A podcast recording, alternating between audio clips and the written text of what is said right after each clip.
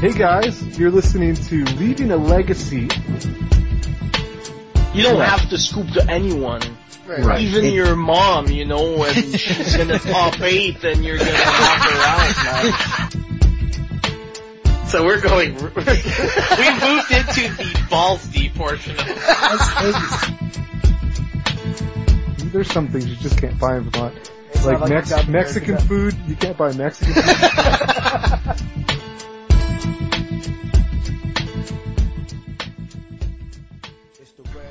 Hey everybody, welcome to another episode of Leaving a Legacy. Today is a very special episode brought to you by, uh, we'll say Reading Rainbow. LeVar Burton's the greatest. Um, my name's Patrick. I am your Legacy newbie and, and ultimate student on the cast. And with me today we have Mr. Jerry Mee, uh, of the, uh, Daily Magic Update fame. What's up, Jerry? I made it to the big time, Ma. I'm I'm finally here. You did, you did. That Spice Rack article was very good, Jerry. oh, thanks, Pat. Appreciate it. Yeah, people seem to get a kick out of it, so I'm happy. It was great. Throwing it back to being a little kid and being just a straight up curmudgeon. Yeah, I realized that as a little kid, I decided to say, just I don't need friends. Um, and also joining us today, um, author of the book Magic the Addiction, uh, Mr. James Hsu. What's going on, man? Hey, I'm doing good. How are you doing? I'm doing great. I get, I got that right, right? It's, it's Hsu? Yep, you got it. I, I, ho- I hope you didn't listen to last week's cast because I just like butchered it nonstop.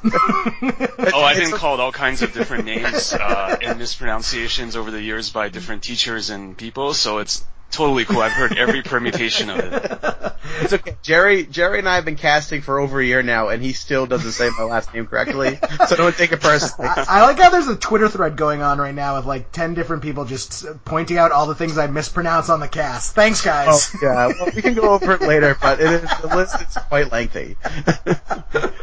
um, so today, you know, uh, uh, James approached us, you know, I, I actually seen, um, kind of the early stages of you getting out there and promoting your book.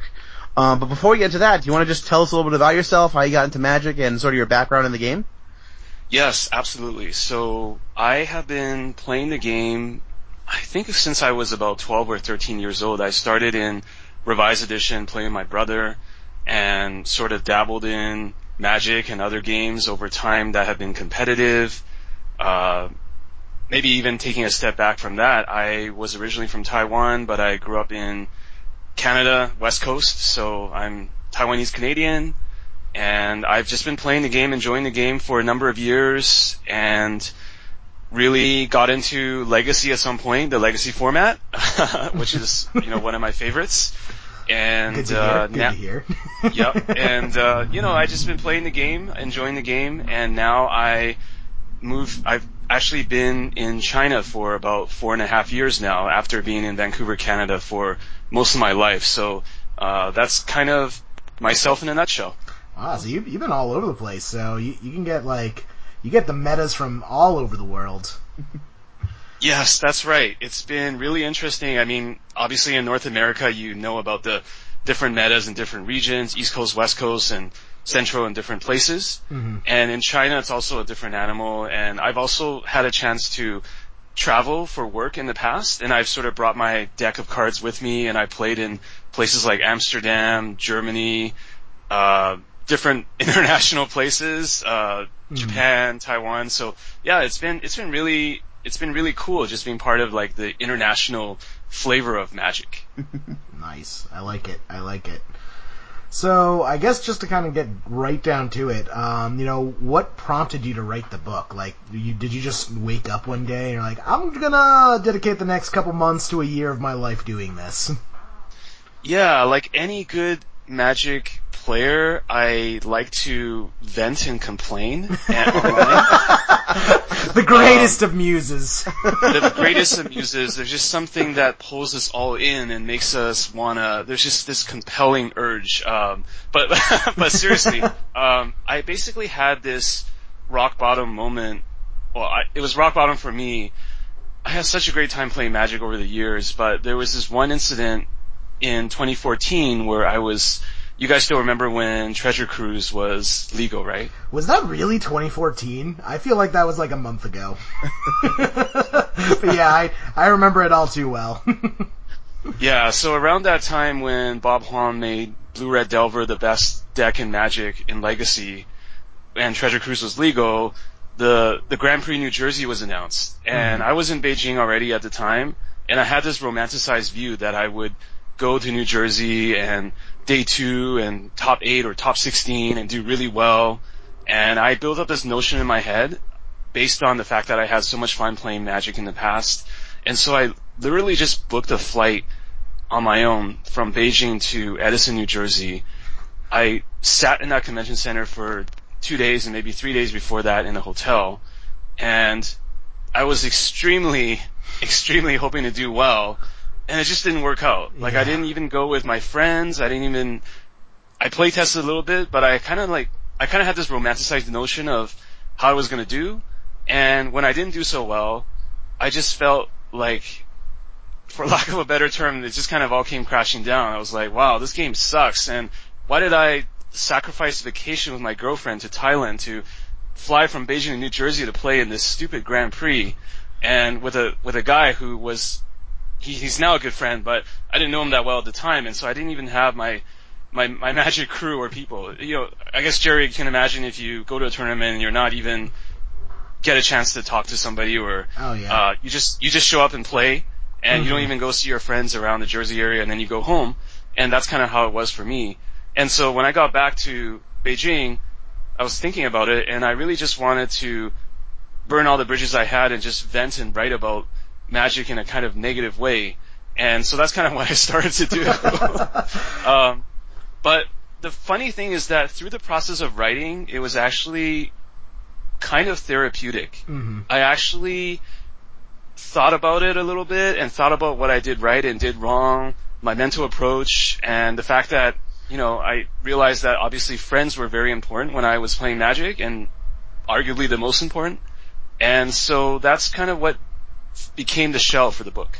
Yeah, because I was gonna say, like reading the book, I didn't really feel like it came from a position of venting or complaining about the game. I thought it was more, uh, you know, the way the way it drew my interest in is it's all about this kind of like community aspect because the entire book is you you talking about relationships you have, relationships you have with other players, relationships you have with your opponents, with your family, with you know significant others, and it kind of like builds the story off of those relationships and how they they play in and out of each other, which I really liked. Right, Um, and that's and that's the one thing I loved about uh, my initial thing, which was a blog post, and then turning it into something that's a little bit fuller in length because I had the chance to reflect and to test different sections and uh, and to sort of reflect really. And I think the ultimate when I started writing off the book, I was thinking this is the final thing I'm going to write. I'm going to quit Magic after this, but I ended up you know, on a good note. So the the, spo- the spoiler alert is that I am start continuing to play Magic and continuing to play Legacy. Um, yeah. nice. It's funny because I, I think that yeah I wrote an article not that long ago just about the balance between magic and like and just your life in general. Um, you know, I'm a I'm a dad. I have two kids, so for me, like magic is only a uh, portion of what I'm able to do, and like my time is very limited. I can imagine like you know flying from Beijing to to New Jersey It's got to be. Not, I mean, not only like the cost of it, but just the time invested just to go to a to a GP, um, especially when it's not like uh, when you're when you don't set it up as being like a social situation, you set it up as being strictly competitive. That must put an unbelievable amount of pressure and stress upon yourself, and like It's like to- a business trip. yeah, exactly. Yeah, exactly. Like you're look, you're going there to close the deal, and like, and when that doesn't happen, it's like it's a. I mean, that's a problem, right? yeah. yeah, it was really bad, and you guys nailed it. I mean, it was really felt like work. Uh, it felt like I was leaving, taking time from work to do another job. And to use a poker term, I was, I was mentally all in. Like I was mentally all in, and it didn't, it didn't work out very well. So I, I had to adjust my, my, my thinking after that. Also, New Jersey, I, I was there. I was actually realizing that that we were actually in the same room, probably, you know, within like ten feet of each other, and never knew it. but uh, yeah, Jersey was definitely tying on, tiring on emotions and just stress. It was just a lot of people in not the best conditions. Like they ran out of food, there wasn't enough bathrooms. You know, rounds lasted, you know, went like half an hour over time. So it was also not the, the like the perfectly run, enjoyable experience you could have by yourself. Yeah, uh, and I think, but although having said that, I think the fact that it was historically a high turnout, well, I guess they kind of knew it was, right? Because Mhm. they knew there were going to be 3,000 people. So I, I really can't say they weren't prepared because they should have been prepared. But yes, absolutely, there were some things that the waiting times could have been a little bit better. And this is me putting on my magic complainer hat again. So yeah. There's nothing wrong with that. So let's just rewind a little bit and get a little bit more about kind of where you started the Magic. When did you start playing Magic originally? So I was about, I think it was around Revised Edition. So my brother and I had been playing games all throughout our childhood, but one day we just sort of walked into, I think it was the early 90s. It might have been, yeah, probably around, I want to say 93, 94. We walked into a gaming store and we just saw this beautiful shrink wrapped revised starter set. Uh, I don't know if you guys have seen it, but it's, it was, it was on the counter and they, they had it open and they had the, the, the, the life counters, they had the two decks, and also underneath it they had sort of the display unit with all the singles, and I had never seen Magic singles before, so I was like, wow, what is this Shivan Dragon? What is this? They didn't show the dual lands, I didn't care about those, uh, but, uh, but you know, it's like, wow, I mean, what are these cards? And you could actually play with them, and so that's kind of how it started. As my brother and I just, urged our parents to get us a starter set, and we just started playing like every day for maybe about a year, and that's kind of how it all how it all started.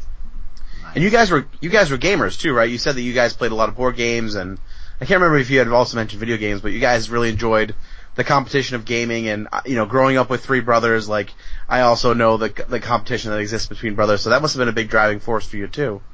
Yeah, absolutely. I mean, we had the sibling rivalry. I was the older brother, but we wanted to beat each other at everything, so we played video games. We we fought. We physically fought. We played basketball. We played one on one. We wrestled.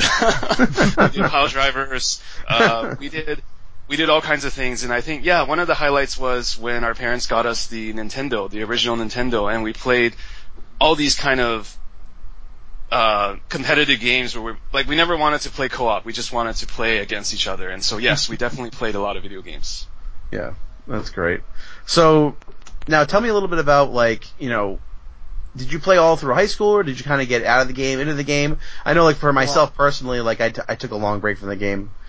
Well, I, I wanted to bring that up because James, I, I, as I read it, you had a little affair with the enemy for a brief period of time. Are we talking about? The, are we talking about the, the Star Wars? Oh yes. yeah, you know, I wanted to be really revisionist and write it out of my story, but I couldn't because I was just so knee deep in the Star Wars CCG, not the not the one later that Wizards made, but it was the original Decipher Star Wars CCG. Mhm. It was actually a pretty f- cool game, but it was kind of like a Uh, it was kind of pay, a pay a money sake if- to put it to put it very lightly. I mean, just imagine every every competitive card costing like a hundred dollars or fifty dollars at the time, and you can imagine what it's like. But I was sort of really into that because I was not so happy with the Magic players that I was playing against at school. They all sort of felt douchey. um, and so I wanted to play another game. I wanted to be kind of the hipster who played the alternative game. And so I found out about the Star Wars CCG and I played that fairly religiously for basically all of my high school, all my high school life. Yeah. That was sort of my first foray into competitive gaming with people other than my brother. And then sort of I entered university and stopped playing because it wasn't cool to play card games anymore. Um, Yep. and then I played casual magic again with some friends, and then we got hooked again. We dropped the video game controllers and started playing magic again. I mean, who would have thought? And, and then I sort of got into my first magic tournament a little bit later. But yeah, I really didn't play magic competitively in high school. I still played it for fun, but it was a little bit later that I started to, um, to do that once I got away from the dark side of the Star Wars CCG. it's it's okay, James. I also strayed from the path because I I played the Lord of the Rings card game that was made by Decipher too, and that game was also not very well balanced at all. I feel Decipher just kind of had a had a habit of that. But Yeah. Yeah. we, we, we found our way back to the light of magic, and it's all work welcoming embrace. oh boy, but uh, yeah. So you you kind of what I just kind of wanted to touch on is it feels uh, like every time you come back into Magic is because you get pulled in with your with your friends. So you want to kind of just go over them a little bit and see kind of what the influence they they have been in in this entire process. Yeah, absolutely. So I can't understate this enough. My friends are the reason that I'm still playing Magic today because I'm in my 30s and I have a lot of other stuff going on, but it's just the, the pull of having friends. So I think the person who is the most instrumental to me, uh, keeping me in Magic today is actually someone who is a fairly regular Legacy player. His name is Matt Pavlik. He, um, he's the fan of the Siege Rhino in Legacy. He's a big fan of the, uh, the Rock and Nic Fit. Um, I started playing four Siege Rhinos in Legacy because of him. Um, but he was somebody who I think it's really funny because he was actually the first guy that I met when I started playing in Magic tournaments. I remember the first tournament I went to was a Legacy tournament, and he was the first guy to welcome me and shake my hand when I didn't know anybody. And just over the years, we did so many things together. We did the road trip to GP Providence in 2011, mm-hmm. and that was just a blast. Like we, we did a whole road trip thing. Your story uh, about the Greyhound bus was hilarious in that in that road trip. thank you, thank you. That's uh, that that really it really did feel like how I wrote it at the time. It was just like I thought we were gonna die and uh, were gonna murder us. That that sounds about accurate for Greyhound buses. Especially when there was that incident in Canada just maybe mm-hmm. a month or two before where somebody murders somebody. I don't even know why I'm laughing, but it, it's just going back in time. It's just yeah, yeah. It was it was it was. Well, it, it wasn't. Was, it wasn't. It was a big it wasn't just murdered; they straight up decapitated, like the passenger Jesus. next to them. Yeah, man, it was like one it of was these, pretty uh, fucked up. I remember it was that one, one of these like censored illustrations on a magic card kind of. Yeah. yeah. Um, uh. yeah. So so Matt's been just so key to keeping me in the game because he also got me hooked on the idea of pimping. Like he was basically, I mean, he basically looks like a drug dealer right now. I mean, I don't mean like literally, but you know, he, he has a suitcase of cards he drives a a nice car that he traded in power to buy. Yeah, I, I um, read that. I love. He bought a he bought a Porsche trading in magic. Yeah, like like pack the Porsche or something like that. I like know? I like how you included like a like a semi like a parentheses afterwards. Like this is not an exaggeration because it's like the average person does not think that would be possible trading magic cards for Porsches. Right, and he has a little scale that he brings in his suitcase so to like to weigh like cards if in case they're counterfeit. And so we just always joke about it, like, Matt, you're basically a drug dealer. uh, it really yeah. is true. Like high end legacy dealers, uh, they they are drug dealers. They sling cardboard crack. yeah, I mean, I was with him in GP Seattle in November last year, and he was doing just making the rounds, like talking up people and he has connections. Like you just he can just call somebody and someone will come with like power or like, hey, you know, I gotta make a deal with this guy and that guy. He's like the power broker, you know. So yep. uh, uh, yeah. Anyway, I think magic's probably more addictive than than actual drugs, but that's that's a story for another day. yeah. Uh, um, but yeah, Matt's just been really encouraging to me because even though we have a, a a large age difference, he's a lot younger than I have. He's one of these guys who's incredibly mature. And when I moved to China, he sort of we we talked a lot over Skype and Facebook, and he sort of um, we basically became really really good friends outside of Magic as well, even though Magic was the the starting point. And so I think if I could mention one person and shout out to Matt, I mean it would be sort of he would be the one who really was my initial contact in competitive Magic and sort of has kept me in the game. Uh, yeah. Nice. Awesome. Yeah, he sounds like a sounds like a cool guy. I feel he would fit in real great with uh, Team Tusk uh, down in Atlanta. Just nothing but siege rhinos. he is actually sort of affiliated because they do this uh, podcast together uh, with Sean O'Brien. Like Sean O'Brien's in Team Tusk, mm-hmm. and, oh, the, the Tusk Talk. Matt actually, yeah, Tusk Talk, and then yeah. uh, Sean also guests on Everyday Eternal. Oh. And so they've known each other for a long time. And actually, the first time I met Sean actually was just last year through Matt. So they, they know each other well, but just Matt's sort of got a lot of, uh, non-magic stuff going on right now. So he's a little bit more, low profile. Awesome. Yeah. Cool. Well, hopefully we'll uh, run into Matt sometime. I, I feel it's inevitable just uh, the way he sounds. It's like, yeah, if you hang out in Colombia in the 1980s long enough, you'll run into Pablo Escobar eventually. Just whisper to someone and ask for Matt Hadley. yeah. I'm here for Matt. Who wants to know? uh, well, how about we get into? So one thing I I was I uh, was really interested in because it mirrored my own experience is how you just dived headfirst straight into Legacy uh, when you came back to Magic. Uh, so you want to talk about that a little bit? Yes. So I did a lot of a lot of research around what the formats were like because I had never played competitive Magic up to that point. So I, I read a lot of things. I I read about the different formats, and I just sort of landed on Legacy initially because I thought, hey, I had the older cards, and I really enjoyed the older cards. But not only that, but I missed out on all these years of competitive Magic where there were cool cards like GTA and other things that I didn't that uh, I say that that sarcastically, uh, where I didn't I didn't get a chance to play those things. So it seemed, and I couldn't, I didn't really want to buy powers. So to me, Legacy was just the best option because I got to play with high power cards. Uh, I got to use the stack, and I got to walk down memory lane because I had some of my older cards. Um, it, it was also a fact that I had always been uh, a black mage at heart, and so I've always loved Suicide Black, even though it was casual. And so I had this maybe mistaken notion that I could do do that in Legacy and do pretty well with it. And so, um, and then I found out, wow, there's a card called Tarmogoyf. Okay, then I have to buy Bayous, and then uh, it became Eva Green. But anyway, it was, uh, uh, yeah, it was just sort of. I, I thought it was an evergreen format. I had some of the cards. There was some nostalgia involved, and that's kind of why I got into Legacy. And also, I didn't have a lot of time to keep up to date on all of the latest standard and extended formats. And so I thought that was Legacy might be the best option, even though I knew there was a high learning curve involved. Mm-hmm. Definitely. Uh, so what what do you want in? Uh, so are you still playing Legacy, or is there not really a Legacy scene where you are right now? What what's kind of the Legacy situation? And are are you in Beijing still?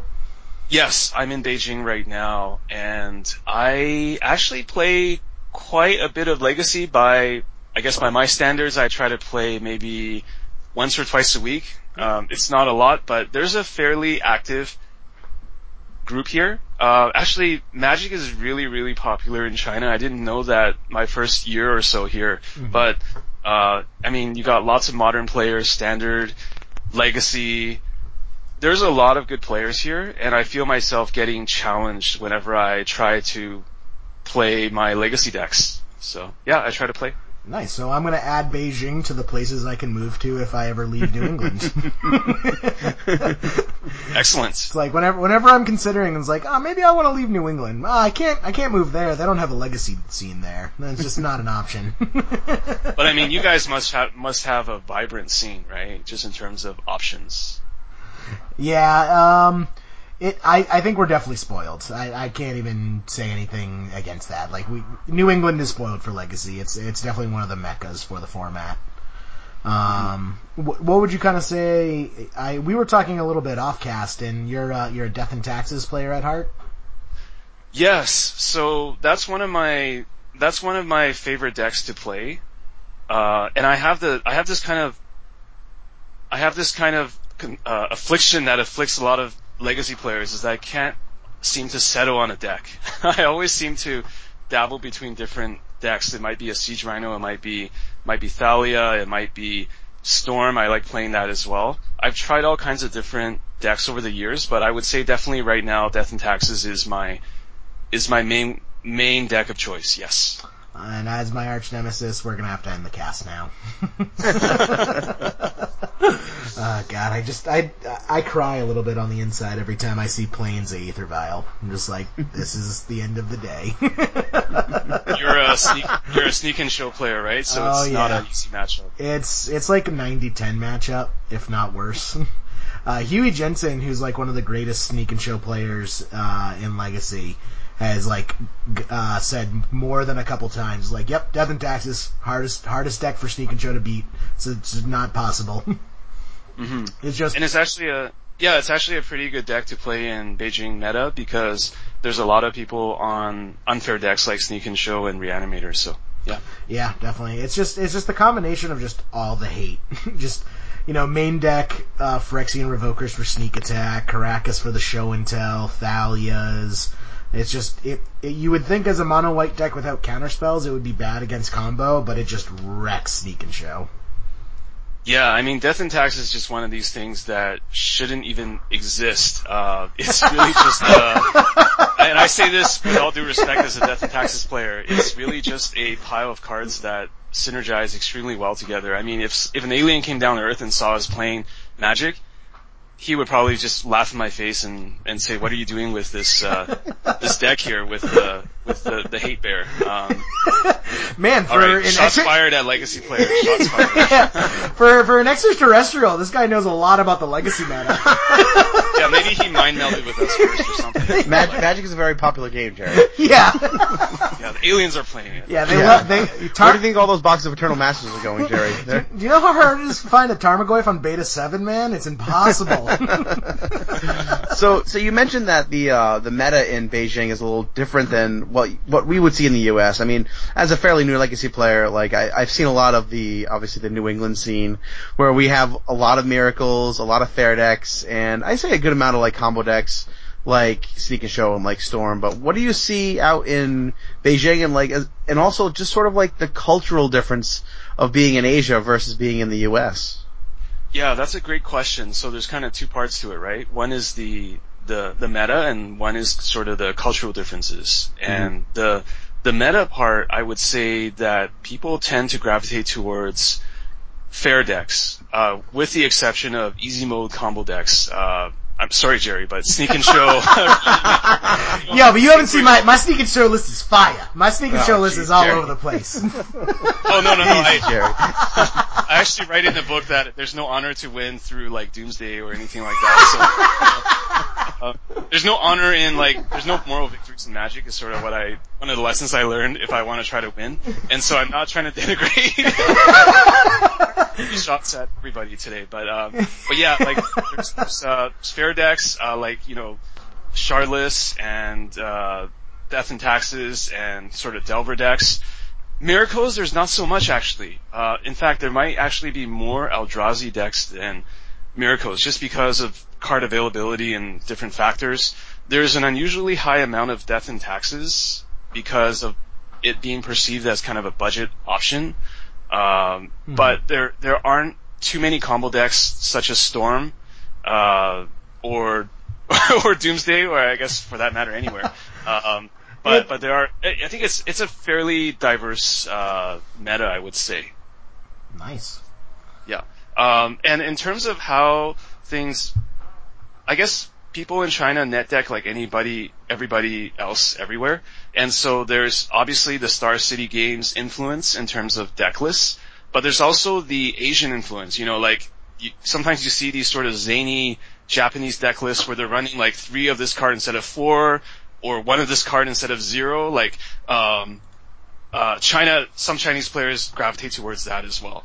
Um, so there's, it's a wide, it's a wide range, but it's sort of a mishmash of different, different, uh, regions. And in terms of how people play culturally, I think the, the hardest thing for me at first was just the, the language because not a lot of them are good at verbalizing in English, and so when we had to name things with Cabal Therapy or Meddling Mage, it, it was initially a little bit difficult to understand what they meant and for them to understand what I meant. But I think it's it's all sort of achievable when you write things down, when you take out your phone and you, you look up the card and you show them the, the card text, so it's not too bad. Um, there is a little bit more of people just commentating on you behind you when you're playing. Uh, it's it's sort of I, I, I guess in North America, spin people are generally more respectful when they're observing you, but they just kind of like point at you, or at least in my experience, they point at you and say, "Should have done that." It's sort of like watching people play Chinese chess uh, on the street, but like magic style, you know. So Wow, that's that's pretty hard. That's intense. Just uh, constant judges. It's kind of that must be how Pat feels every time I hang out with him. I was gonna say that's exactly how I feel. Oh, Pat, you should have done that. You probably should have played Chain Lightning as an instant, Pat. Oh, okay. That's, oh boy. nice. Well, uh, I think we finally have our third co-host joining us here tonight. So uh, let, let's let's get a little Adrian action going on this call. Are you there, Gentlemen? Hello, Mom. Bob? Mom? Are you there, Bob? Mom. mom. Your mom has a handlebar mustache, So- like. That's actually so. If you ever, if anyone ever runs into me at events, like one of my things when I'm just bored and I want to fuck around is pairings go up, and you know how people are like going around, it's like, uh, Tom, Tom Shay, anyone? I just go around, uh, Dad. I'm playing Dad. Is Dad here? Does anybody actually go around going Tom Shea? I'm supposed to play against Tom Shea? That's It very was the first name that came to mind. Well, he's he's a he's a Yeah. pretty good legacy player, so you know he's on. You know it came up. He hates Legacy. What are you But talking he about? plays it though. He okay. he yeah. he's always commenting on it, which is why it's. pr- I hate I hate taxes, but I play it. truthfully, truthfully, I just needed. I I said Tom, and I needed to come up with a last name, and I'm like, oh, okay, there we go. Yeah, I know. And like a typical Boston boy, you Yeah. chose Shay. it's word association. it, was, it was either that or like Shaughnessy. Shaughnessy O- or O'Malley. O'Connell. Oh, Yeah. O'Malley. Oh, Yeah. Patrick McGonaghy. Oh, Colin.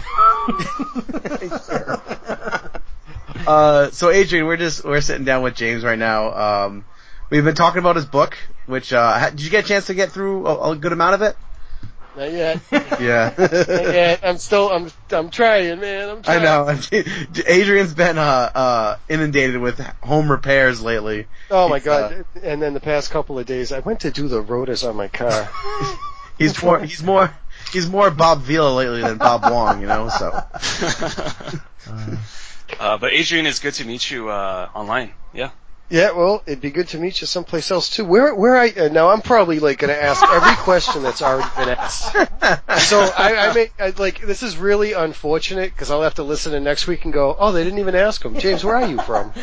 Uh, I'm from Taiwan originally, but I grew up in Canada since I was seven, so I'm Taiwanese Canadian. But uh, so in Vancouver, so I used to play a lot in Vancouver and Seattle area, but now I play Legacy in Beijing, which is where I live. Oh, you're still in Beijing then? Yes, yeah, I'm talking to you guys from the other side of the, the planet. Oh man, I don't think I can drive my Civic there. so is it? So what time is it there, James? Because it's it's 9 p.m. on the East Coast here. oh, we're just 12 hours ahead, so it's 9 Yeah, a.m. okay. yeah. James is living in the future. He knows what's going to happen tomorrow. That's- That's true. That's true. I- I am, yeah. That's not bad. Getting up at nine, talking a little legacy. That's kind of that kind of sounds like a good deal there. Yeah. So, uh, It's already been asked, but uh, is there is there a lot of legacy in China? we were literally talking Uh, about that before you came on. Well, that's why I just told you I'm going to ask every question. Sorry. Ten So seconds. thanks Oh, thanks for not having me jump in like 20 minutes ago. oh man. Give you the short answer, which yes. Okay, good, thank you. I, ju- that's all I needed was the short answer. If it's already been asked, the short answer will do. So now, why why are you in China? Oh, okay. So I was in China for for two reasons. One Oh, is actually, I'm, I'm I'm bad. I'm sorry to interrupt you. I'm bad at geography. Is Beijing in China? Are we gonna get to like socio-political conflicts right now? No, I'm just no. I'm actually trying to learn something with the gentleman. Is that uh, right? is Taiwan a country? uh, no. Yeah, I um, don't really know. Uh, Beijing is in China. Beijing is the capital city. Okay, all Yeah. right. So And so go ahead. no, why are you in China? So I'm in China because I uh, I got into a relationship, a long distance one, with a girl here who was uh, who was based in China, and so we I wanted to try and make it work, and so that's what happened. Uh, Okay. Four and a half years ago, I decided to move over here, and uh, we're we're still together. So it's Oh, nice. All right. I was, I was going to say, and then the relationship fell apart, and I'm still in China. I wasn't sure where that was going to end up. So that's good. You guys been together for four and a half years. Yeah, yeah, it's been really good. In fact, we're uh, we're getting ready to go into the f- the, the final rounds uh, next year. So um, yeah, so I think that's that's been really good for for me I- personally and for us. Wait, wait. And- the final round's marriage? Is that what? okay. Yes, yes. Is this like a cage match? Like what's going on? I'm trying to use a really flawed Yeah. magic analogy. Yeah. Wait, if, if marriage is if I'm still waiting for final yeah, rounds. if, if marriage is final rounds, what's top eight? top eight is when you're still dating. That, but I wouldn't be single. oh man. Uh, um, yeah, so I think one part is just sort of the relationship, and the other aspect is Canada or Vancouver and Canada have quite a small market in terms of tech, and I, I have a tech background, and so Okay. I had been looking for roles outside of Vancouver for a while, and so if it wasn't going to be China, it was probably going to be the U.S., and so I, I found a role here also that was pretty good for me in terms of uh, being able to use my my background and also the fact that I'm bilingual um, helps a lot too. So um, yeah, so it's a it's a number of factors, and so but I think the the number one thing was just sort of uh, I, I made an impulsive move to to come here and to see what it's like after being in Vancouver for 23 years uh, since I was a kid. So I wanted to sort of see the world in a little bit differently. So How old are you, James? I'm 34 this year. Okay, all right. You're over there. Um, and you now. Did she know that you played Magic originally? or did you hide it under your bed? well, no, that's what. I, it was, was it like? Was it one of those like? I mean, did did she know? How often do you play currently? I currently play maybe once or twice a month in Okay. a local local weeklies. And when we met, I probably played a lot more Magic, and she knew about it. I think I was much more hardcore into Magic Mhm. a few years back, like 2011, 2012. Mhm. Um, but it's always been fine because it's just a hobby, and she sees it as a hobby, and so do I. And there have been times, like I've written about, where I've gotten a little bit too competitive, but I I'm usually pretty good at internalizing that, so it has not been been, been too bad. Now, how, what- your tech background is it a lot of coding? So I have a tech background in computer science, yes. So I, mm-hmm. I, I did coding initially in the early stages of my career. Then I realized that I was a lot more enthusiastic about working with people as a team. Okay. And so I kind of, I moved into more project management and now I'm doing product management, which is sort of working on software products and deciding what direction it goes, working with developers and designers on the team, that kind of thing. So that's, that's the thing that I really enjoy doing now and I, I'm, I'm really engaged by that, so. Okay, that's that's kind of what I, where I was going was like, do you find that there's other avenues now that that obsession comes out on? I think So, so. I think so because uh, sorry to cut you off, but it's uh, it, it's basically I think everything that I enjoy doing. There's a certain mountain that you have to climb in terms of you're starting out at the bottom and you whether it's magic or getting good at building products or writing, podcasting, as you guys know. Um, there's a lot of things that I I really like the discipline that you need to Mhm. get good at some of these things and to put in the proverbial 10,000 hours of practice. Uh-huh. And so that's always been something that I've been really drawn to. I never wanted to play something like uh, tic-tac-toe too long or games that were fairly easy to master. I always wanted to play these things or do these things where I would get beat up by other people or it would be extremely challenging, but I had this sort of mindset of trying to get better and improving myself. Mhm. This kind of thing. Yeah. Um, I just found it was interesting that you became like more competitive in Legacy. That was sort of the way, like the avenue of your that you chose to be competitive in the game. What kind of? I mean, I know you said that you enjoyed the larger card pool and uh, that it was uh, kind of nostal- it had a kind of a, a nostalgia factor for you. Um, but I'd also imagine that like to be a competitive Legacy player must be difficult. I mean, it's a little bit probably less now so with like the Star City Games circuit and whatnot, but I mean, how did you find that like being a competitive legacy player sort of played out for you, you know, in like say uh, leading up to 2014 when you said you went to GP New Jersey? Right. So it wasn't really that hard of a choice in the beginning because I found that through playing with players who were my friends like Matt, they all my my friends all gravitated towards Legacy, so it was really the fact that there was a play group already when I was in Canada that was really into that. We would drive to different places and play, and so I never really thought about you know I should be playing standard or I should be playing other formats because I had enough stuff going on with this one format, which challenged me enough that I wanted to keep going. Mm-hmm. And I sort of made the decision to keep playing Legacy when I was alone here in China. Alone as in I didn't have the group of friends I had before because I had this sort of mistaken notion that I could still be somewhat competitive as a few times playing a few times a year. So I, I, I, I kept one or two decks with me when I was in China.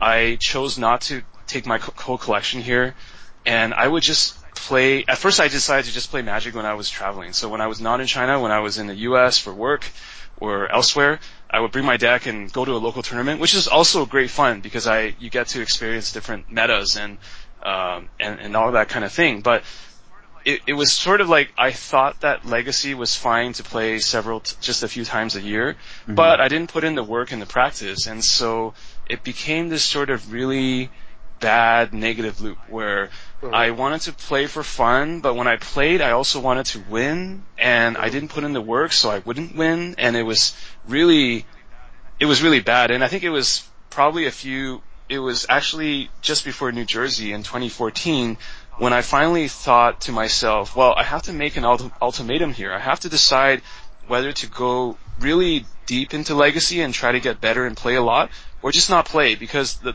type of personality I am, I don't know about you guys, but I, I, I think I think a lot of legacy players are competitive, and so I didn't want to just play for the sake of playing. I wanted to win and do well, and so I had to make a decision there. And I met some people in China. I reached out and uh, through I found some people through online actually who were in, in Beijing, and we just started hanging out and playing Legacy, and they kind of took me under their wing, and that's sort of how I got my play group now. And um, I, to answer your question, is really in the end, it's really just Legacy was something that I started with because of circumstance. I had friends who played it.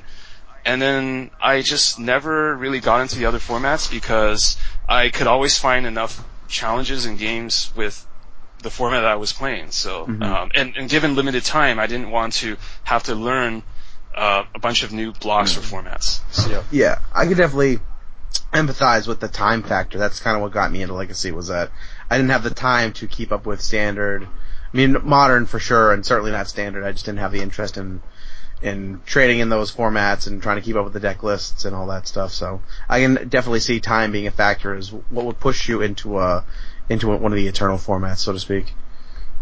James, uh, when, so when you went to China, you didn't take your whole collection. What were the decks that you kept with you?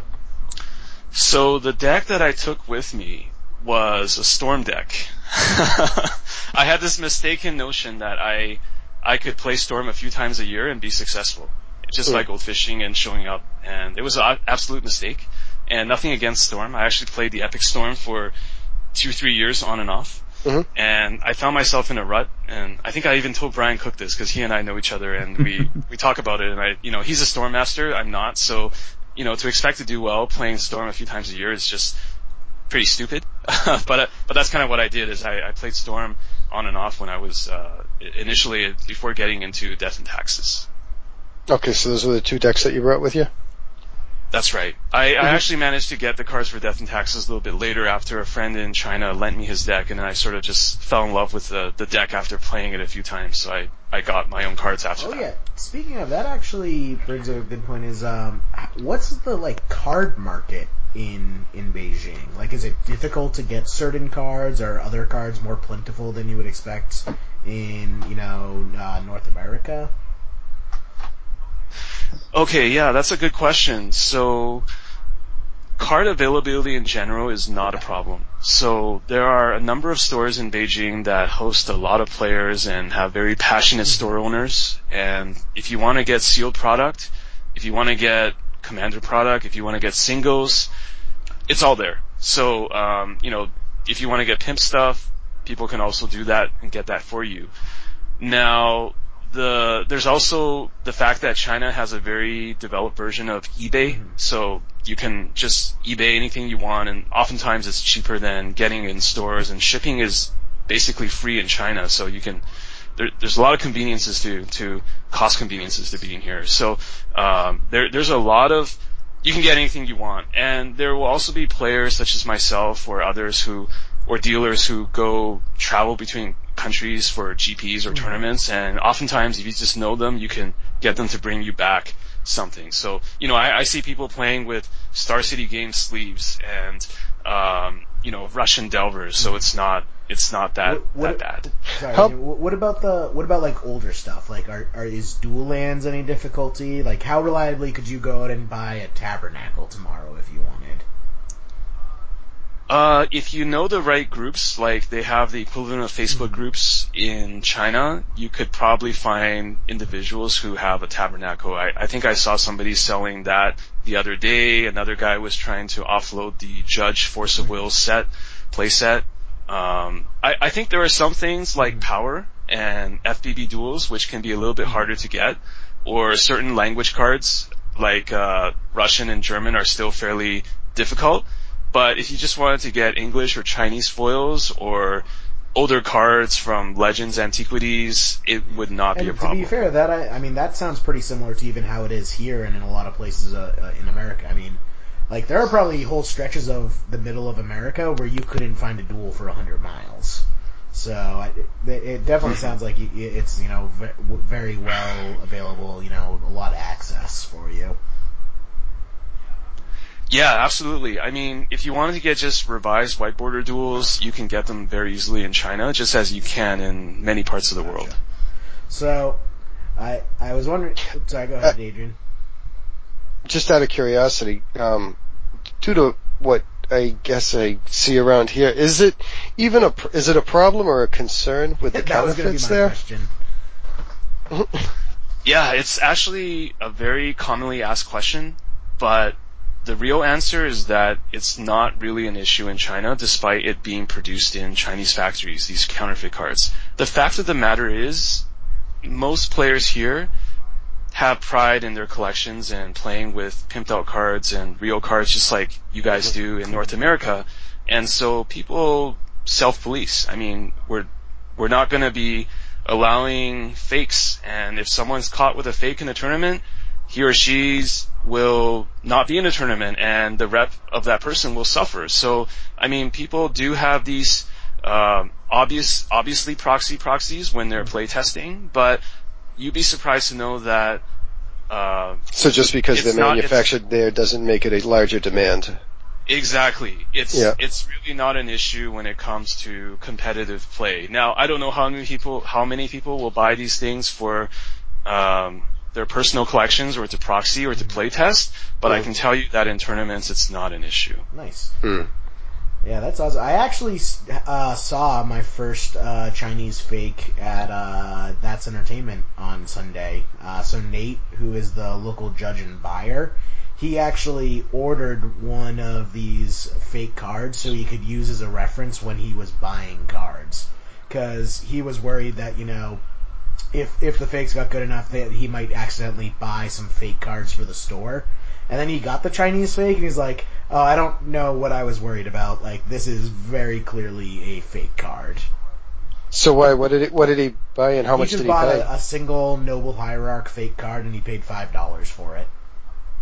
okay. Um, and I, I held it, and I'm like, if it was in a sleeve across the table in like a convoluted board, I probably wouldn't notice it at all. But I mean, I probably also wouldn't notice computer printout that much that much more. But when you hold it in your hands, you can just like tell it just feels wrong. It, it it burns the it burns the hand like a like a gemstone with a gypsy curse is how I would describe it. Uh, but yeah, so I, I, I think it's I think it's interesting. I, I, I don't know, uh, you know, how the whole con- counterfeit issue is going to play out uh, over time, but I don't. I'm not really that concerned about it at this moment. The key word is Right, at this this- moment, yeah. right? Because I think eventually it'll be it'll be virtually indistinguishable. I, I think anyway. I mean, I'm not trying to be skies falling, but I think at some point they will manage to do that, and I think that's also why things like the reserve lists need to be abolished at some point. But that's Yeah. that's a tangent for another I feel day. you can get into like a philosophical argument about that. Is like if a counterfeit is so good it's indistinguishable from the original, is it still a counterfeit? like right. It's kind of like if a tree fell in the forest, Yeah, kind of. ex- Uh, exactly. It's like if there's no Yeah. possible way for you to tell that it's a counterfeit, you know, what what does that mean from just like a metaphysical standpoint on like the existence of these cards? We're getting real deep this this episode, guys.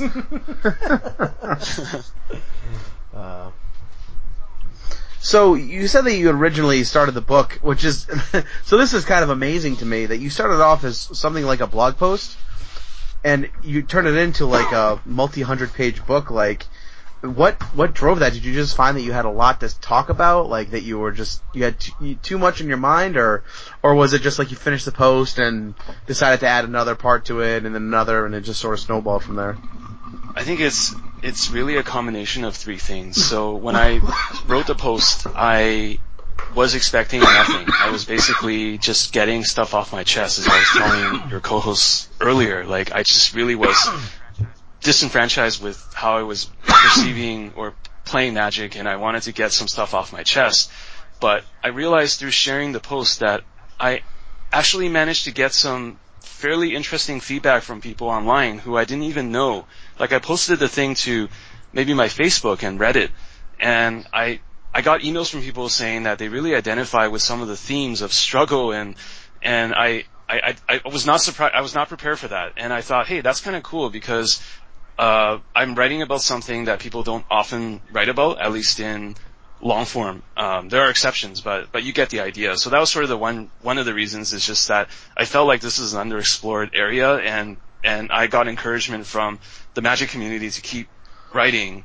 Um, the second reason is a more base one. It's I always I always love writing. I wanted to I wanted to write a book. I writing a book is just on my bucket list, and it's just it's just a passion of mine. I always loved reading. I always wanted to to write something. And the third reason is really uh, the community. I had some really good friends like Matt and Julian Knab, uh, who plays Legacy Elves in Germany. They just really, really, really supported me from day one. They said, "Hey, James, you can do this. You can write a book. I like the way you write. Um, I need you to write this book uh, for all of us." And and I, I I'm super, super grateful for that. That I had a support network who um, who really encouraged me and said that it was possible. I don't think I could have done it without them. So. Now, did you find the writing of this book to be to have to be sort of like healing for you after coming off New Jersey? Sort of like it had a, like a cathartic moment.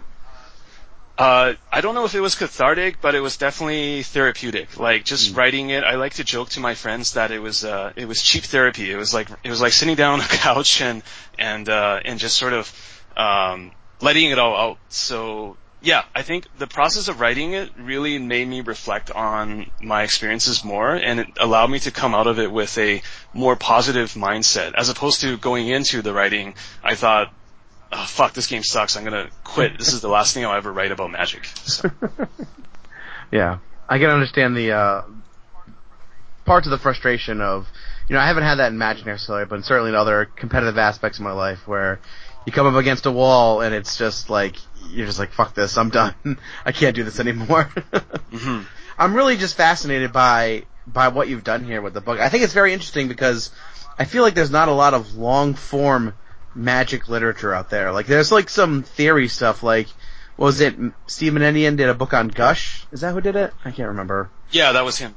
And like Patrick Chapin's written a couple books and I- I'm, but but it's all been on like it's all been on like theory crafting and the game itself and yours to me I think I think one of the takeaways is something that I know Adrian's brought up and something that I agree with is that I think that one of the strongest parts about magic is like it's kind of kind of sound kind of lame, but sort of like the friendships that you build, right? The relationships, the relationships that you're able to build with other people, and I think the book does a really good job of highlighting different times in your life where um, that this game either you know kind of uh, encouraged or reinforced these relationships, and I think it's really cool to have a book out there that's um, dives into more of like the human aspect of the game than necessarily the technical play of it. that's what I'm interested in. Is it sounds more like um, personal. It's it's a personal story of experience. It seems like it's a personal story of experience through the game as opposed to um, tactics and strategies.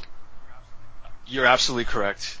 You're absolutely correct because I didn't want to write a book just about strategy. There are a hundred people who, um, a million people can do that better than I than I Mhm. can, and I wanted to but offer an alternative can- view. And nobody else Yeah. can share your experience like you can. I- Exactly, and I think what I tried to do in the in the book, I don't know if I've done this extremely well or not, but it's I've tried to generalize the experiences so that it is just about addiction, obsession, and being competitive. Um, Mhm. I've shown the book to people, to friends who don't even play Magic, and because I wrote enough uh, preamble about Magic, they could kind of follow along, and uh, it's really just meant to be a book about here's my experiences, and here's what I learned, and here's how you can apply it to whatever it is that you're competitive in. So anyway, James, I was asking you about how your girlfriend takes to you playing Magic because one of the things, it's like the longer you're with somebody, everything you love about, like the way I kind of look at it is everything I love about Leader is everything I'm going to end up having to use as my defense in a trial. Or like- wow, that that is a sentence. That is a sentence you need to unpackage. like the same it's this and I say it's the same thing with her with me. Like she loves the fact that I can get obsessed about something, focused and and completely driven. She said something to me the other day. She's like, you know, if there's something that I want to get done, as as sure as the sun rises, I will find a way to do it. Like I just get determined. And, and um that's one of the reasons I was asking you about that, James, with you with uh with your girlfriend is and and how it's come out in different places because that's been that's been one of my experiences like whether it's oh my god I get so I get so deadlock focused in so many different things whether it's podcasting or playing or uh, real estate garbage now or mechanic stuff or whatever it is I find something that I end up just obsessed on. You know like and and I think that's just part of my character you know what I mean? And that's what I'm curious to see out of the book is how that how, your experience develops through that, and, and to see if that's part of your experience. So one thing I'll, I'll be expecting is as I as I go through, I will probably be uh, tweeting certain quotes back at you. Yeah, I, I feel like we have some, or we all have certain things in similar, in common when we are playing the game that we love and we're really obsessed or focused on it or whatever it is, and we have loved ones and, and, and it definitely impacts, um, relationships with other people, significant other. For me, to be honest, I haven't quite figured it out yet. I mean, there are times where I get really insanely locked into magic, uh, when I know I probably should be doing something else, but I think for the most part, I've, especially after 2014, after New Jersey, I sort of thought to myself, I, I need to do a little bit less of magic and more about focusing on things. So, for example, writing the book, I mean, she obviously had no problem with that because she knew that I was extremely passionate about it and Yeah. I, I had to change my life so that I, I went to bed early and uh, got got up early so I could write before I went to work. Um, you know, I, you know, there's things like that which are actually good habits, and the way I sort of rationalize is that um, if you're passionate about something, as long as you're not letting it dominate you 24/7, it's it's okay. And I think she can see that, and my family can see that too. So it hasn't been a huge issue uh, in the recent years. I really, really, really, I can't say this enough. I really appreciate you guys um, uh, doing this. Uh, I'm actually, I've actually just launched a podcast of my own, and I'm really, really bad at it right now. But I would love to have you guys on the show Oh, at some yeah, point man. too, uh, as a kind of exchange. If you guys Yeah. would be, yeah, that'd be sick. I would be definitely in for that. I'm sure Oh, Jerry yeah. would too. And Adrian. Yeah, and if you need any, yeah, well, I mean, not that you do, but yeah, I mean, if you need any insight as far as like, well, I don't know what you're using for producing software, but um, you can uh, hit me up too. I'm, I'm I'm really ghetto right now. It's like Skype recorder and using Audacity, and that's pretty much it. And I- Yeah. Hey! Hey, hey, let's hear it for Ghetto. um, but, but yeah, I'm just super grateful that you guys have me on the show, and I really enjoy talking to you guys. And I hope that we can definitely keep in touch for all things magic and legacy yeah, man. related. Yeah, man, absolutely. Now, if our listeners wanted to uh, maybe talk to you about the book, where can they reach you? Do you have a Twitter? Yeah, absolutely. So my Twitter is just James underscore HSU and uh, James Hsu, and uh, I also have my book on uh, Amazon, Amazon.com, Magic the Addiction, and I just launched a new podcast called Humans of Magic. So you can find all of that uh, doing a search or just Yep, tweeting. or hit, hit us up too. Awesome. We'll uh, we'll be sure to share the info. Yeah, we'll throw that in the show notes as well. Nice. Uh, before you go, James, anyone you, you want to scoop into top eight? Ah, right. I want to scoop myself into top eight because I've not had a chance. oh man, that's the best response we've ever gotten. It's like, like that's like um, this is this is like my Kanye moment where I I'm it's all about me. I love it. I love it. Sorry. Nope, nope, don't apologize. Kanye Yeah. wanted to apologize. well, he's he's Apologize. Canadian. It's it's in his nature. Oh, of Yeah, course, of also, course. also not gonna let you finish. Uh, anyway. Uh, Awesome, man. Well, James, James, thank you so much for coming on, man. It was great Yeah, to talk man. to you. Um, and like, like I said, anything you need, hit us up, and uh, we'll talk to you soon, man. All right. take it easy. See you, man. All right. You want to talk about some GP prep, Jerry? Hell yeah. Uh, All right. I actually had some people over my house last night for some testing. How did that go? Uh, pretty good. So I had Ian and Sean and Keith Wrong actually stop by because he was dropping off a uh, Judge Foil Flusterstorm for me because I have a problem. So Sneak and Shows is getting a little bit shinier. Uh, Ian but McCown? no, uh, yep, Ian McCown, uh, Sean, uh, Keith, and then also Blake, uh, uh, who's a very good lands player in the area, came by and we played. And one thing we actually did that was super helpful, um, is we Legacy? well, yes, besides playing Legacy, is what we had is uh, we had an odd number of players um, at towards the end because people started trickling off. So what we did is we had both players play with their hands face up with a third person commentating on the game.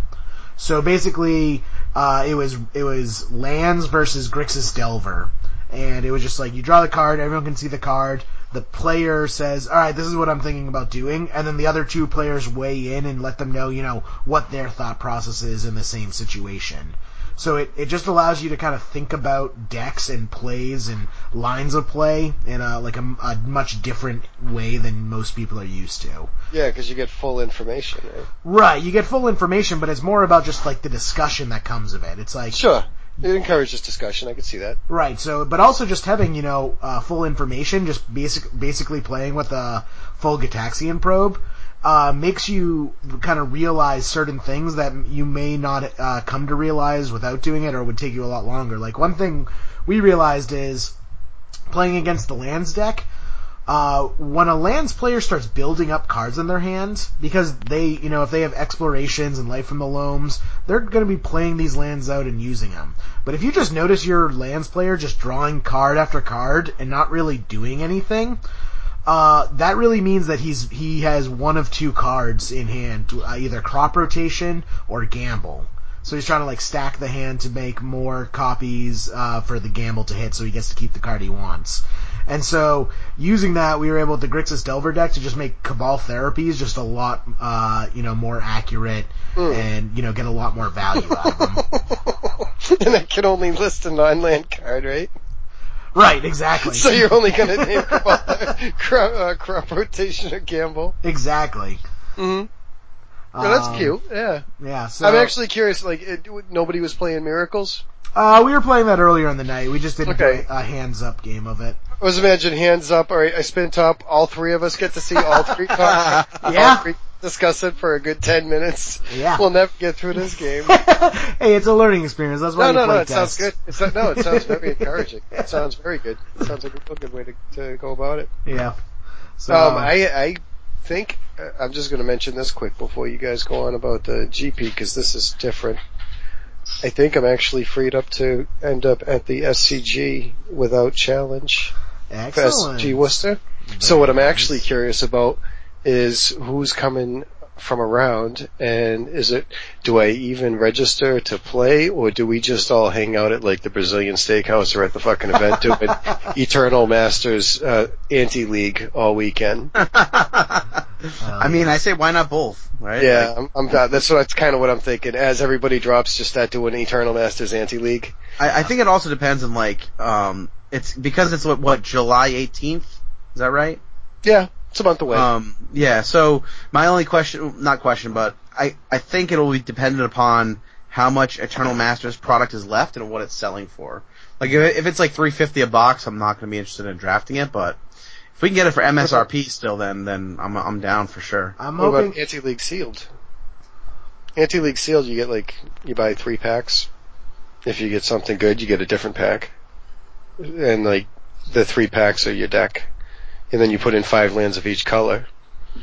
All right, you so you all right? I see what you're saying. You, I mean, you still have to buy packs, so packs are going for like twenty bucks a piece, you know. Yeah, You know, yeah. you know, So so I can either enter into the SCG or I could do Eternal Masters sealed. Sure. uh, Yeah, yeah. I see what you're saying. I see what you're It's kind of either. But the the thing is, is with Eternal Masters Anti League, um, guaranteed to walk with product. That's true. Yeah, but they're gonna have penises drawn all over them. Oh, the other and the other thing is, I think um, I'm talking to one of the guys at work. I may actually have a sweatshirt put together by then. Sick. Yeah, it's it's um, it's gonna be that very limited edition. so limited, you're the only one that has one. So limited, there's one. so I we actually- don't get sued. I, I, I, I may put, I, I may see if I can get the guy the logo. He said he said it should take him no time at all, um, and I may make two.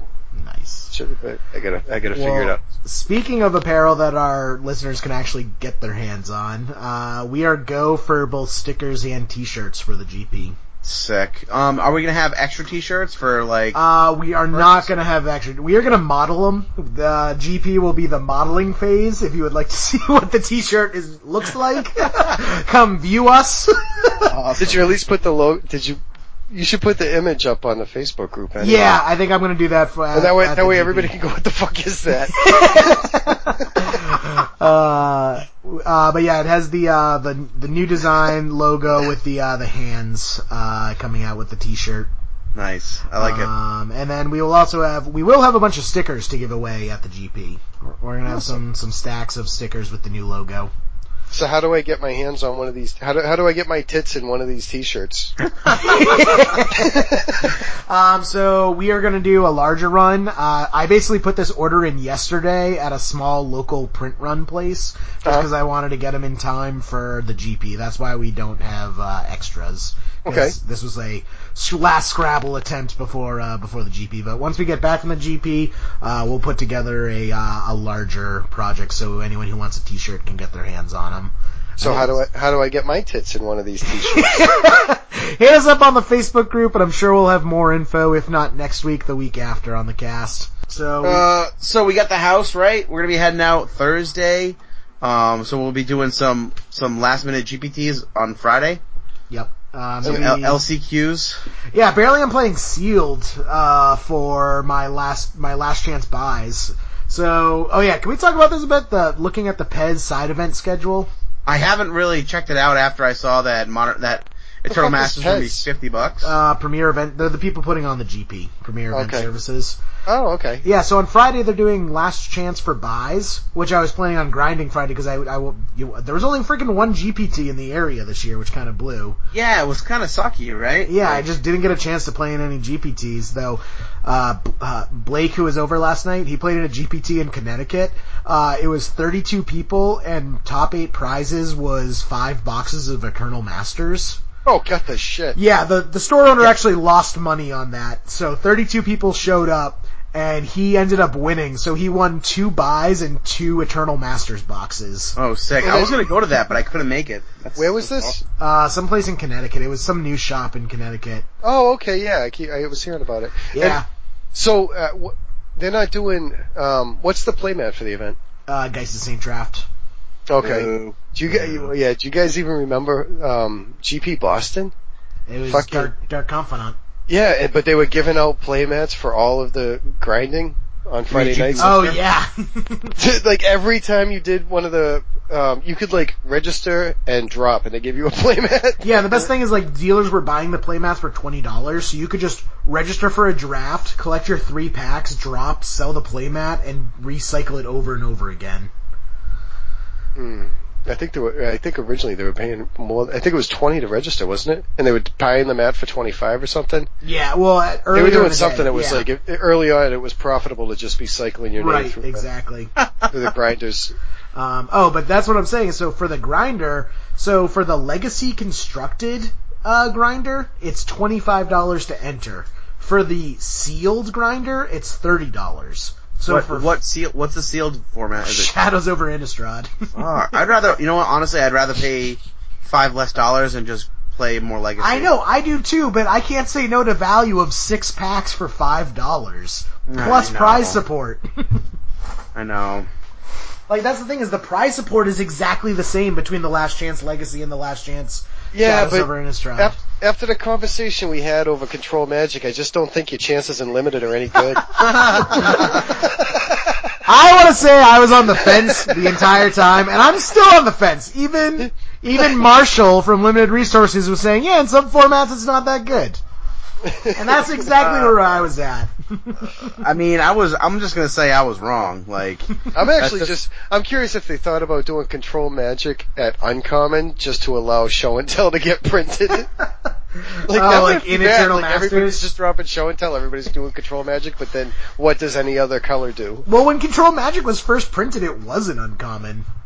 Sure, but when Control Magic was first printed, the creatures went like you had Force of Nature and you got to pay four. Yeah. Or you the first creature in the Lord of the Pit. Like, it, like you would you would put it on a Sengir or a Serra, sure, but it, I mean, like Blue didn't have what Blue has today. Yeah, yeah. Uh, Which have island fucking fish, jackal hops, or whatever the hell it was. Yeah, one of, one of our one of our listeners posted because apparently that that comment stirred up a lot of controversy. But uh, someone out talking So about it's decisive. yes, divisive.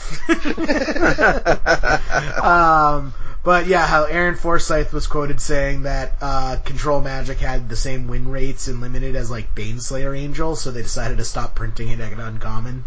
yeah, it just takes Baneslayer Angel. yeah.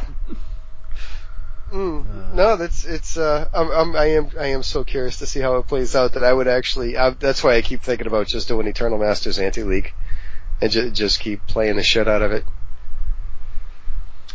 yeah. Um, oh fuck! Now I already forgot the other part though. Oh well, edit that out, Pat. Uh, so, So- yeah. So anyway, um, yeah, we'll see what we do. What we'll be doing fri- on uh, Friday, but we'll be there Friday. We're gonna be there all day Saturday. Um, so find us on Twitter if you want to hit us up. Come Oh. see us. Say hi. and are the guys Uh-huh. from Atlanta coming up? I think so. Yeah, Yeah. I believe that's what they said. Um, It's too bad I won't be there, but they fucking get some good food on them. I don't even know. Wait, what the hell fucking food is there in Columbus? yeah, I mean regular We'll, food. we'll, we'll explore. Okay, because I know when I went out to Kentucky, everybody was like, "Oh yeah, it's all German food out here." So you get like, I don't know, bratwurst Oh, or something. you know what? Uh, Houston from uh, Tap and Sack's gonna be there. I know that. Okay. Said he's gonna Oh, be it's out it, there. is Celso going? Celso is not going, I believe. Uh, South Florida Magic is going. yep. Uh, Some of the Tusk guys. I know some of the Tusk guys are going. Um. Uh, Kerman, you said Kerman dropped out, right? Kerman dropped out like a lamo. Oh. Fucking kids. Right? That's alright. We'll just do it fucking twice at, uh, twice up at uh, SCG. Yeah, exactly. He's still allowed Um, to Brazilian steakhouse. so yeah, so if uh if you're at the GP and you see us, come say hi. We'll have You can't miss him. He'll have his big tits and a fucking leaving a legacy T-shirt. It's true. It's true. I'll be the best. I'll be the best looking guy there, and then there'll be Jerry as well. So I, I would Yes. say I would say what color they are, but I'm actually not 100% sure what color the shirts are.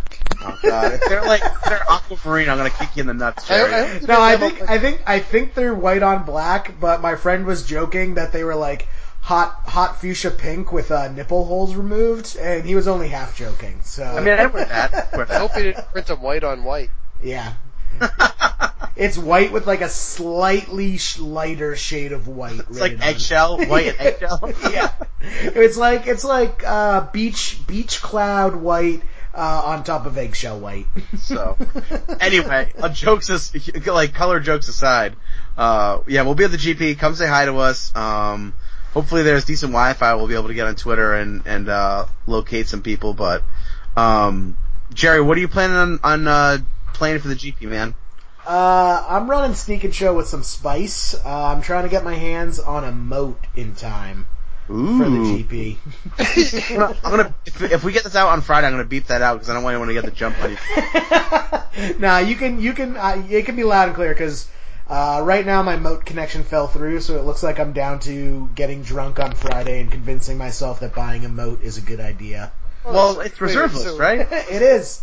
The GP's this weekend? It is. Yeah. Okay, so then, so Jerry, so you just won it then, because this ain't coming out till Monday then, right? so Jerry just took down the GP. Did, Well, oh no, no, he- Pat did. wait, Jerry Adrian- took second, Pat took first. All right, so uh, who you guys got for scoops? Let's do some fucking scoops in here. Uh, well, definitely want to scoop James on for coming on. He was an awesome guest. yeah, he sounded like a cool guy. Yeah. Uh, hopefully we can get out to the Beijing Magic Legacy scene sometime. I'm down. That'd be sweet. I mean, like I love I love Ohio and stuff, but like I know, right? You're probably the first person ever to say that.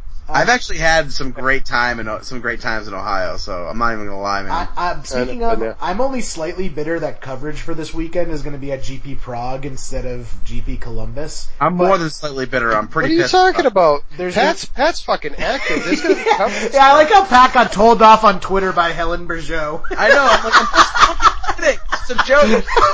yeah, because there's no coverage at uh, GP Columbus. They're doing it at GP Prague, which is also Legacy. Which honestly, I don't blame them. I would rather cover Prague than Columbus, Ohio, any day. What if I like? What if I periscope it, but I have it like attached to my head so you can see my hand? yeah, Pat Pat was talking about periscoping all 15 rounds and doing doing his own coverage. And Helene Bergeot tweets him on Twitter. Uh, make sure you check with the head judge and the tournament organizer, as it could be a breach of contract. kidding. It's just a joke. oh. That was great. That was great. Um, Make one Is that YouTube video, Pat, and you're a delinquent. I, uh, you know what? Um, I'm gonna get into my scoops now. Uh, I'm gonna scoop in Helene Bergeot for telling me off. Uh, what about you, Adrian? I'm gonna scoop in two scoops of raisins. I like it. Two Scoops of raisins? uh, two scoops of raisins and Celso. I'm gonna be fucking trying to hit him up soon. I wanted to oh go. yeah. I wanted to go meet up with him tonight, but man, the fucking that, that rotor pissed me off. I mean, I 12 hours on one tire. That shit was terrible. I it, it's a good thing I got an air compressor because I ended up having to air chisel the fucking rotor off. It was, it just bad. like frozen on? Um, well, I, I let it sit for like so fucking long, and like Yeah. I want to say four months ago, the e-brake was dragging, and I went like Okay. five, I went five miles out up the road, and when I got out of the car, the rotor was glowing orange, Oh shit.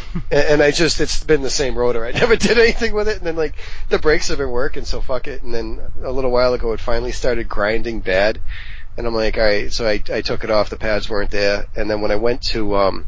I had to drill out the set screws, and then when I went to put the bolts in to pull the rotor off, it just split the rotor in half. And then, like I had to like set pail in it, and like it was terrible. Then when I finally got under there, I'm like, all right, so the caliper's seized. I'll put a new caliper on too. Oh my god. So it's like Murphy's Law. Like anything that could have gone wrong with that did.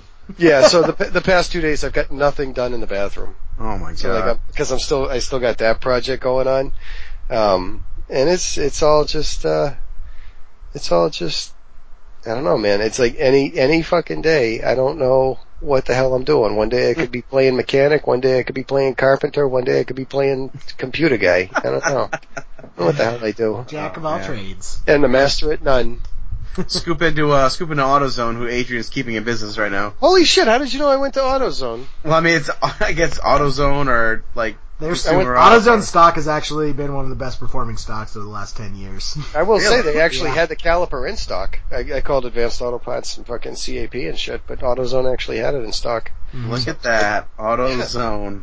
Yep. So Thank you, AutoZone. I'll, I'll scoop. Uh, in, I'll scoop in AutoZone. I'm also all going to scoop in. I'm going to scoop in Jiminy and again, and Josh Hand. Yeah. Yeah, all good guys. Also, uh, scoop into uh, who was it? Was it Zach who joined the group today? yeah, Zach. yeah. who just like just joined the group. Like literally, I approved him. I'm the one who approved him. And like the first thing he posts is like, "That's a fucking idiot." Control Magic is great limited. Well, he said, he This isn't something- constructed moron. Like, okay, thanks, buddy. He, he did say he did say something about you know kudos to Adrian. I was waiting for Jerry to ban him. Come on! Come on!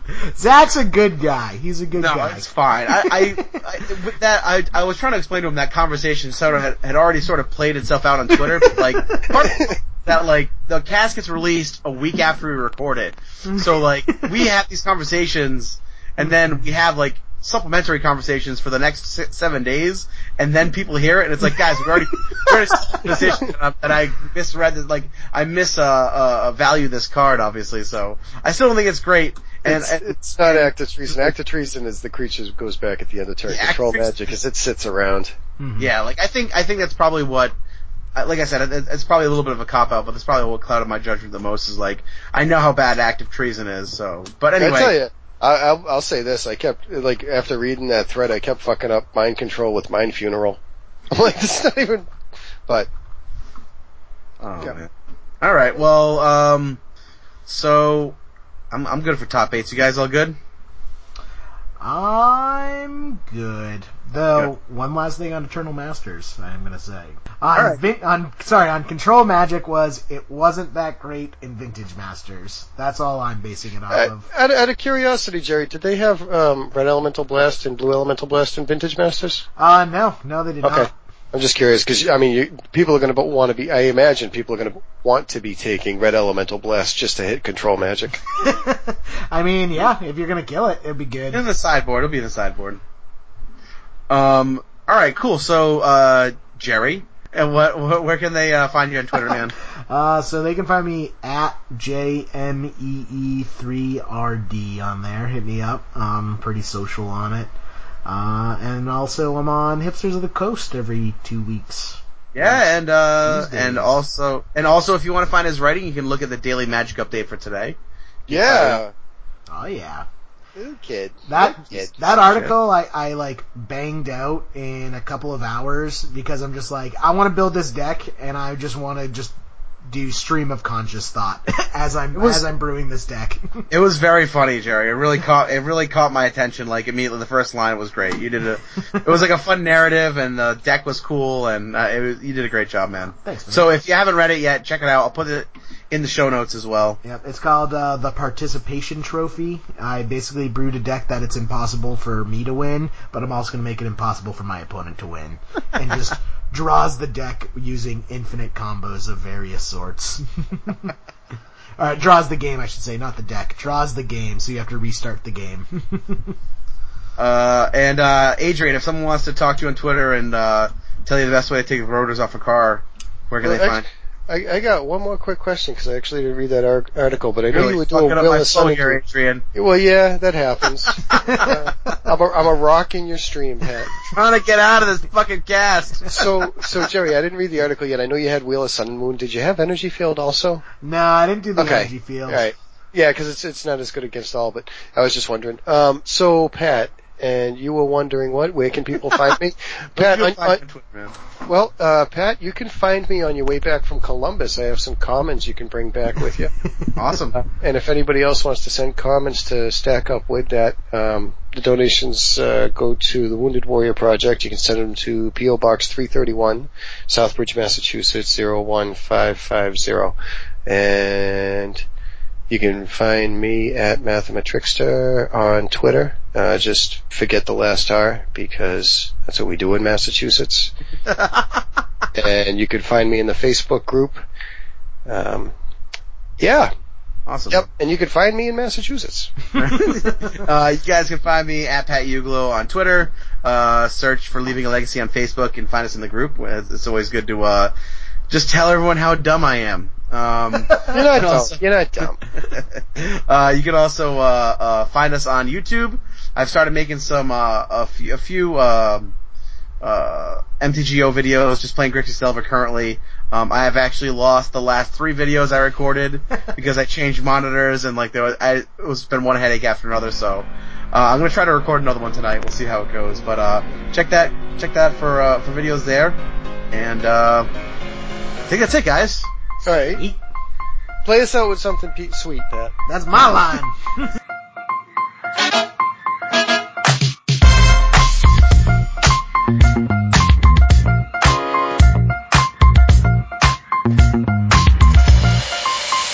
moped store. Said fuck it. And the salesman's like, what up? What's your budget? And I'm like, honestly, I don't know nothing about mopeds. He said, I got the one for you. Follow me. ooh, it's too real. Chromed out mirror, I don't need a windshield. Banana seat, a canopy on two wheels. 800 cash, that's a hell of a deal. I'm headed downtown. Cruising through the alley, tiptoeing in the street like ballet. Pulled up, moped to the ballet. White walls on the wheels like mayonnaise. Dope. My crew is ill, and all we need is two good wheels. In the bank, and a bad little mama with the ass in my face. I'ma lick that, stick that, break her off, kick cat, stuck her in backstage. You don't need a wristband. Dope. Killing the game, about to catch a body. Past the heartbeat, Dookie on the Ducati. Timbaland, Khaled, Scott Storch, Birdman. Goddamn man, everybody got Bugattis. But I'ma keep a hella 1987, head into the dealership and drop a stack and cop a Kawasaki. I'm stunning on everybody. Hella raw pasta wasabi. I'm so low that my scrotum's almost dragging up on the concrete. My seat is leather. I ride 'em line is pleather, but girl, we can still ride together. You don't need a Uber, you don't need a cab. Fuck a bus pass, you got a moped, man. She got 1988 Mariah Carey hair, very rare. Mom derriere, throwing up the west side as we tear in the air. Stop by Pipe Place, throwing fish to a player. Downtown. Downtown. Downtown.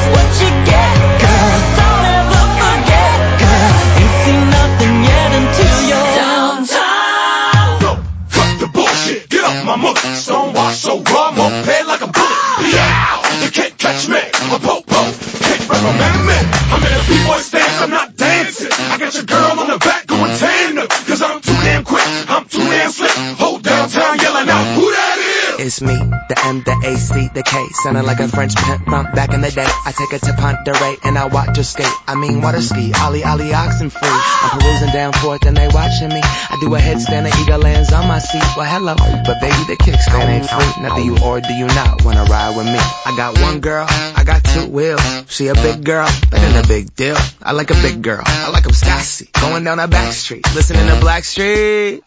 Running around the whole town. Neighbors yelling at me like you need to slow down. Going 38, Dan, chill the fuck out. Mow your damn lawn and sit the hell down. If I only had one helmet, I would give it to you. Give it to you. Cruising down Broadway, girl, what a wonderful view. Wonderful view.